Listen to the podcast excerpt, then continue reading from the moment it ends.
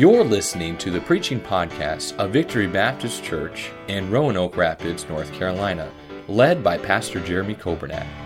It is our desire that you will be helped by this Bible message.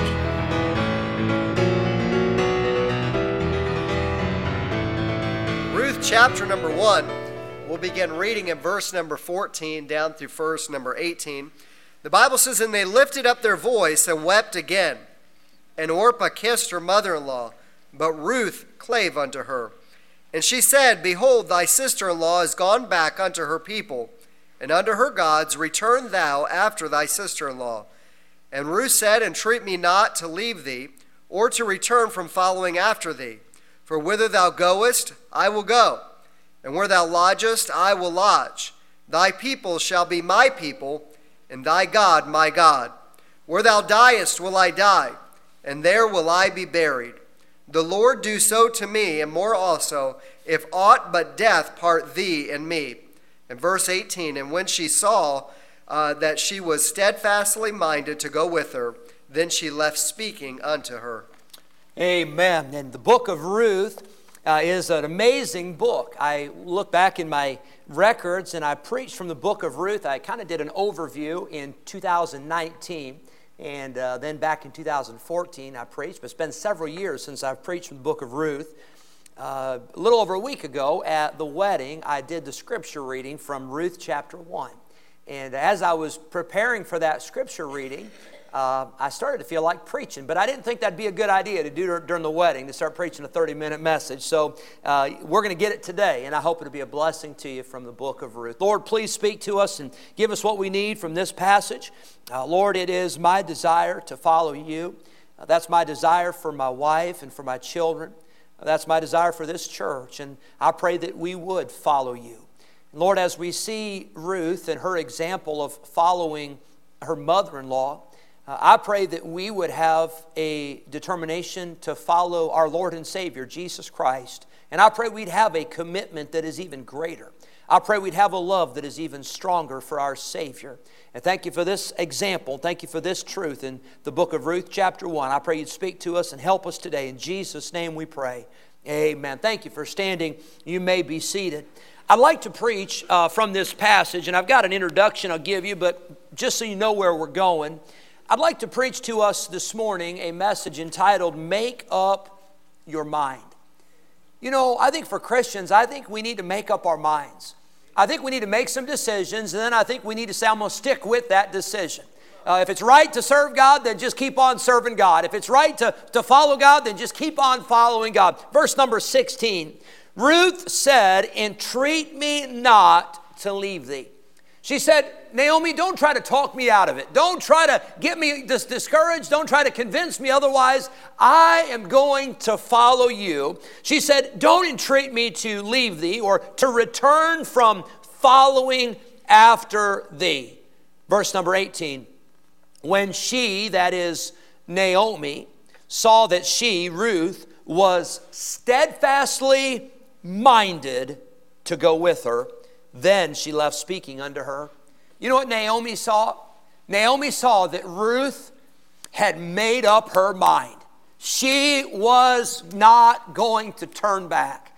And I hope this morning, I hope there's a whole crowd of people here at Victory Baptist Church that'll make that decision to follow Jesus and we're not turning back those that are watching the service online, I hope you'll make that decision today. I'm going to make up my mind. I'm going to follow Jesus, no turning back. Those on the radio this morning, those that are listening uh, locally, those in other areas, you may be listening to the radio broadcast. I want to tell you this you need to make up your mind today and decide that you're going to follow Jesus. You see, you can't sit on the fence forever. You, you can't play both sides of the, of the, of the, of the road. You got to make up your mind you're going to follow Jesus. In this passage, by way of introduction, we see there are some uh, family, there are several main characters in Ruth chapter 1. There's a husband, his name is Elimelech. There is a wife, her name is Naomi. They have two sons, Mahlon and Chilion, and they are in a place called Bethlehem, Judah. Now, Bethlehem, Judah, uh, the name literally means the house of bread and praise. That was the place where God's people were. That was the place of God's blessing. That was the place of God's provision. And I want to tell you, I know that the church is not Bethlehem, Judah. I understand that. But there are some similarities, and I think the church house ought to be a, a house of bread and praise. You say, well, when are we eating? Well, we're not eating today here at the church. We'll eat after church somewhere. But here's the bread right here. Man shall not live by bread alone, but by every word that proceedeth out of the mouth of God. This church needs to always be a church that preaches the word of God. This needs to be a church where people come and they hear not man's opinion, not man's ideas, not man's philosophy, but they hear the word of God. Jesus said, I am the bread of life, and we need the bread. But you know what else we need at church?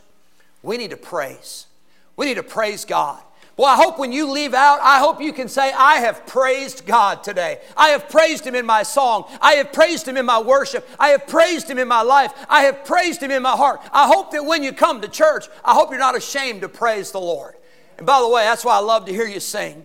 And that's why we don't just have the choir singing. We don't just have special music, but we have congregational singing. It's a chance for all of us to lift up our voice and worship the Lord. I hope you got a song in your heart. I hope you have a, a praise that's coming out that you just can't hold it back. You got to praise the Lord. But Bethlehem, Judah, was the house of bread and praise. And Elimelech and Naomi and their two sons, they left the house of bread and praise to go to a place called Moab. Now, Moab in the Bible is, a, is a, a place where the heathen lived. It was a heathen nation. But the name Moab, it means a washpot. You say, what's a washpot? Well, when you're washing the dishes and you got a bunch of dirty dishes, you got a bunch of nasty stuff in there, and you have all that water that is left in the sink. You know what you do when you're done with that? You don't get you don't save it. You certainly don't scoop a cup in there and say, "Oh, this looks good. I think I'll take a drink of this." "Oh, hey, I think I'll serve this for the next meal." No, you know what you do? You get rid of it. You toss it. It is trash. It is garbage. It is nothing that is fit for a person to consume. Well, I want to tell you, this old world has got a lot of trash that is not fit for a Christian to consume. God's people have no business being out in the world. Yes, we are in this world, but we're not of this world. Yes, God has sent us to be a light, but God has not sent us to reach the world by being like the world. You don't reach people by sinning with them, you reach them by being different. Let your light so shine before men that they may see your good works and glorify your Father which is in heaven. But we see in this passage that this family, they leave Bethlehem, Judah, because of a famine and they left the place that God had for them and they go to Moab, and the Bible says they go there to sojourn. Now, the word sojourn, it means that they weren't planning to stay, they were just going for a visit. Well, the Bible says they sojourned. And then the Bible tells us that they settled down. And the next thing you know, they stayed. They were there for 10 years. Isn't it amazing how quickly 10 years can go by? My wife and I have been talking a lot about this recently because we've been here now going on 10 years. And we love it. We thank the Lord for it. By the way, it doesn't seem like 10 years, it just seems like it was just yesterday. We th- I often talk about Lacey and Savannah. When we came here, they were two and a half. They are 11 years old. What happened? How did they grow up so fast? How did your kids grow up so fast? How did your grandchildren grow up so fast? How did we grow up? How did that happen? Can I tell you, 10 years goes by fast. That's why you don't want to spend a moment outside of the will of God. That's why you don't want to get away from God because the years have a way of slipping by and the years go by so quickly. And you may say, I'm going to get out of church for a month or I'm going to get out of church for two months or I'm going to take a break from serving God. And the next thing you know, you'll wake up and 10 years later, you will say, What has happened.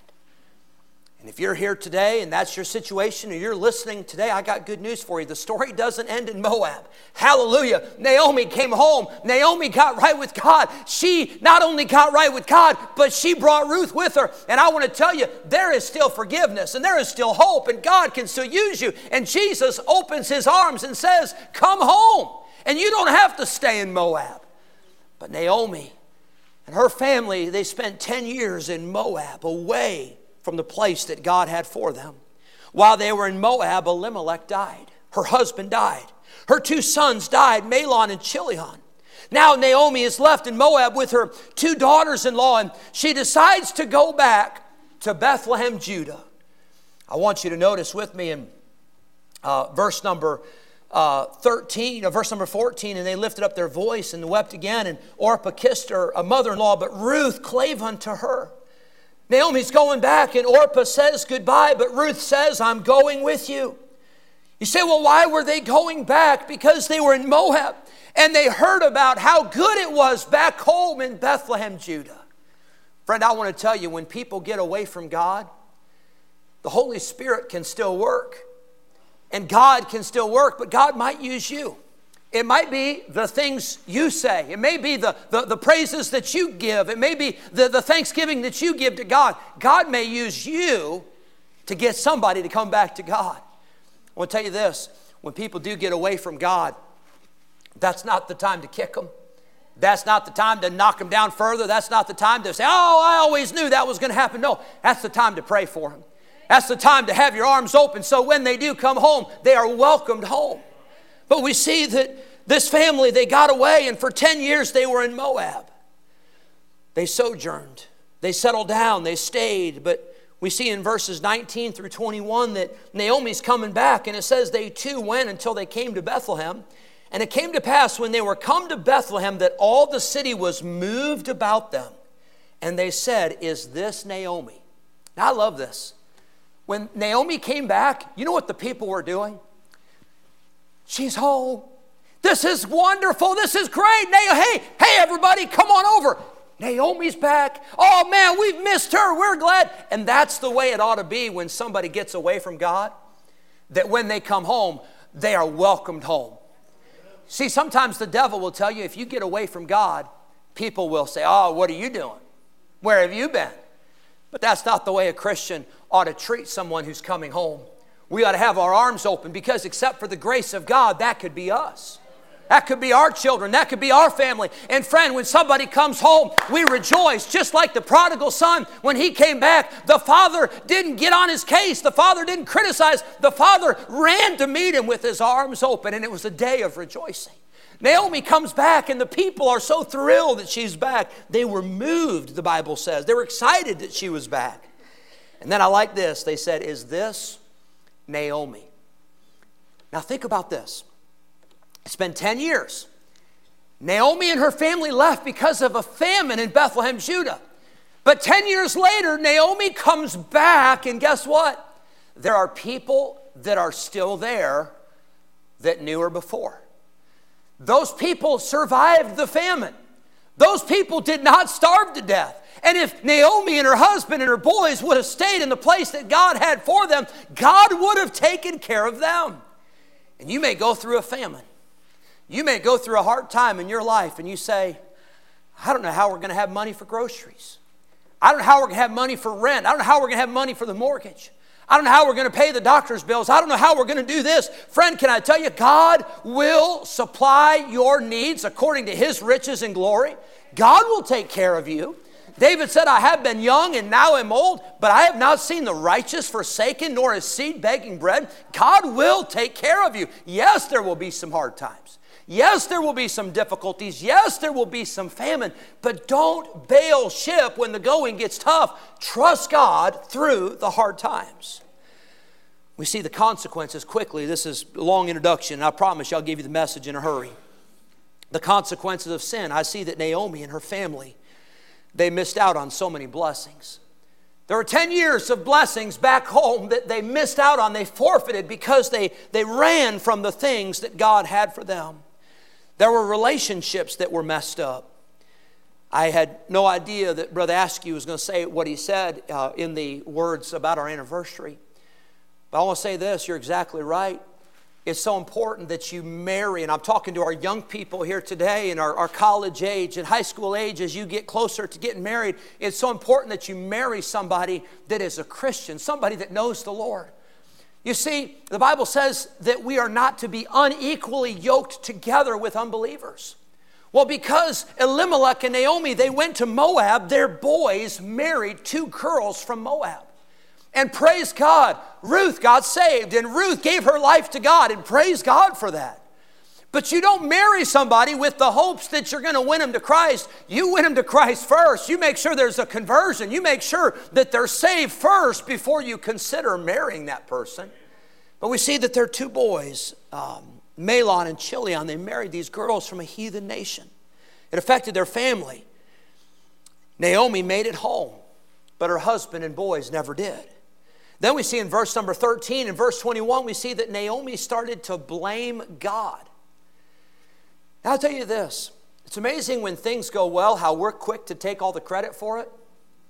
And when things go bad, we're quick to blame God.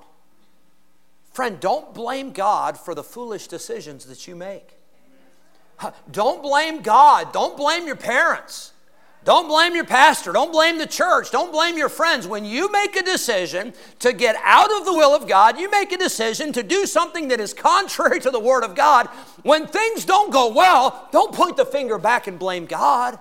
Look in the mirror and say, God, forgive me. I have sinned. I have done foolishly. But Naomi blames God. Verse number 13, she said, The hand of the Lord is against me. In verse 21, she says, Seeing the Lord hath testified against me, and the Almighty hath afflicted me. God didn't do that to her, she did that to herself. Verse number 20, Naomi says, Don't call me Naomi anymore. She said, Instead, I want you to call me Mara. The name Mara means bitter. Now, I've met in my life, and so have you, you've met some bitter people, but most bitter people don't realize it. But Naomi did. She said, I'm bitter and I know it. I'm bitter and I realize it. And friend, don't let bitterness destroy you. Don't let bitterness uh, creep in. And don't let bitterness take over your life, or you will destroy every relationship. You'll destroy everything good that God is trying to do just because of bitterness. Hebrews talks about a root of bitterness. Boy, it starts so small, but it takes over your life. Naomi experienced the consequences of sin. But I'm here to tell you that that's not the end of the story. Naomi got right with God. Naomi got back to where she needed to be, and God blessed her and God used her. And friend, God can use you. Maybe you've wandered far away from God. It's not too late to come home. It's not too late to get right with God. It's not too late to get your life back on track. We see in this passage that Ruth and Orpah Naomi's daughters in law, they are now faced with the choice. Orpah makes the decision to stay in Moab, and I can't say that we would blame her. But for some reason, Ruth makes the decision to go with Naomi, to go to the place of Bethlehem, Judah. I want you to notice quickly, and here's the message. I see that Ruth made up her mind. She made a decision to follow Naomi and I want to challenge you today to make a decision to follow Jesus Christ. I'm not asking you to follow a family member. I'm not asking you to follow a pastor. I'm not asking you to follow a, a, teacher. I'm not asking you to follow a church or a denomination or an organization, but I am challenging you today to follow Jesus no matter what. Number one, I see there was an attachment. Verse number 14, the Bible says that Ruth clave unto her. That word clave, it means to cling. It means to hang on for dear life. And Ruth said, I am not going to let you go. I will follow you. And friend, would you cling to Jesus today? Would you hang on tight to Jesus? Would you get so close to Jesus and would you get such a grip on Jesus that you say, no matter what everybody else does, I will follow him? There must be an attachment. The Bible says in Matthew 6 no man can serve two masters. For either he will hate the one and love the other, or he'll hold to the one and despise the other. But you cannot serve God and mammon. You can't serve both. Orpah, she said, I'm going back home. I'm sticking with my family. Ruth said, I'm forsaking that crowd and I am following Naomi. I'm clinging to her. Number one, there must be an attachment. Number two, there must be an aim. She said in verse number 15, verse number 16, she said, For whither thou goest, I will go. She said, Wherever you're going, Naomi, I'm going with you. She said, I'm not just with you right now and right here, but wherever you go, I am following close behind. And friend, I want to tell you wherever God leads, would you follow him? When he leads on the mountaintop, would you follow? When he leads through the valley, would you follow? When he leads through the sunshine or he leads through the storm, would you follow him? Number one, there must be an attachment. Number two, an aim, a direction. But number three, there must be an abode. Ruth says to Naomi, Where thou lodgest, I will lodge. What's a lodging place? It's a place where you stay. Now, some of us are good at following Jesus when it's exciting. Like, let's go. Oh, this is going to be great. I can't wait. But what happens when Jesus says, slow down and stay right here for a while? Some of us are so motivated by something that is new, by something that is exciting, for something that is entertaining. But all that glitters is not gold. And sometimes God will lead you and He'll say, Follow, and sometimes God will say, Stay right here by me. And we're going to wait this one out. Friend, would you follow the Lord, but would you also stay? Psalm 91 He that dwelleth in the secret place of the Most High shall abide under the shadow of the Almighty.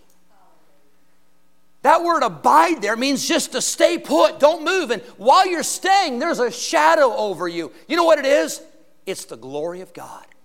It's the presence of God that's over you. Sometimes we say, I can't see the sun. It seems like it's, it's a cloudy and it seems like it's dark and it seems like it's dreary and I wish I could see the sun. Well, friend, I got news for you. Sometimes it's not the S U N you need to see, it's the S O N you need to see. And you need to be under the shadow of the Almighty God and wait for Him. There must be an abode, there must be a waiting. It's a time of trusting God. We see number one, the attachment. Number two, the aim, the direction. Paul said, I press toward the mark. There's an abode. We wait, we trust, we stay. When God leads, we follow. When He stays, we stay. But then, number four, we see there's an association. Ruth says to Naomi, Thy people shall be my people. Sometimes we're afraid to identify with a certain group. Now, I will say this I hope you're not ashamed of me, but I'm not ashamed of you. I love Victory Baptist Church. I'm not afraid to wear a shirt that says Victory Baptist Church or Victory Christian Academy. Um, I would say a bumper sticker, but you never know who's going to be driving your vehicle, you know, so be careful about that. Um, but I'm not ashamed to associate with the people of God. I hope you're not either. I hope you're not ashamed that you're a Christian. I hope you're not ashamed to identify with the Lord. I hope we're not like Peter, where Peter denied and he cursed and said, I don't even know Jesus. In 2015, 20, yeah, 2015, it's hard to believe it's been that long ago. The news was filled with stories of 21 men in Africa who were Christians those 21 men were executed. They, they, they, they filmed it. It was a Muslim terrorist group that executed these 21 Christians in Africa. They called these people, they referred to these people as the people of the cross. Because these 21 men, they would not deny the Lord. They would not deny that Jesus Christ was their Savior, and they were given opportunity. But they said, We will not deny the Lord. And because of their faith, and their testimony, they were executed. I had heard that story, and I'm sure most of you have. I had never heard this story before. There was one of those men that was not originally a part of the group, there were originally 20. But one man, when he saw the testimony of those 20, one man was converted to Jesus Christ because of the testimony of 20 who were willing to die for their faith. And that last man was added to the group, and they said, We will execute you as well. And they gave him one more chance. They said, Would you deny the Lord? Would you deny Jesus Christ? And he said these words He said, Their God is my God. You know what he did? He identified with the people of God. Can I tell you this? We better have an association of people that say, We are not an association because of a denomination. We're not an association because of a, a, religious affiliation, but we are an association of people that say, I am not ashamed of the gospel of Christ, for it is the power of God unto salvation to everyone that believeth, to the Jew first and also to the Greek. There must be an association. Ruth said, Thy people shall be my people, and thy God shall be my God. Number five, there's an authority. You see, God is the one who is our final authority. God is the one that we follow. You say, what about when a person says this and God says this? What about when a church says this and the Bible says this? Well, you side with God every time. And you side with the Bible every time. And all men are liars, but God is true and God is faithful, and He is the one that is our final authority. Number six, quickly, I see there's an ambition. Ruth says, Where thou diest, in verse 17, Where thou diest, will I die. Now, friend, I, I love this church and I'm thankful for Victory Baptist Church. But I have to make a confession to you. I don't see Victory Baptist Church as in one Sunday. I don't see Victory Baptist Church as in one month. I don't say, all right, let's get a lot of people here this Sunday. And I, I want a lot of people here. Please don't misunderstand me. Uh, the more people come, the better it is. We want people to come and hear the gospel. We want people to come and get saved. We want people to come and grow. But I don't look at Victory Baptist Church as one year. I look at Victory Baptist Church and I think that one of these days, if the Lord tarries, it's going to be my funeral. One of these days, if the Lord tarries, it's going to be your funeral. And I want to be able to stand at your funeral. I want you to be able to stand at my funeral. And I want you to be able to say, there's somebody that not only made a decision to follow God, but they kept that decision. They followed till the end. There's a person that was faithful unto death.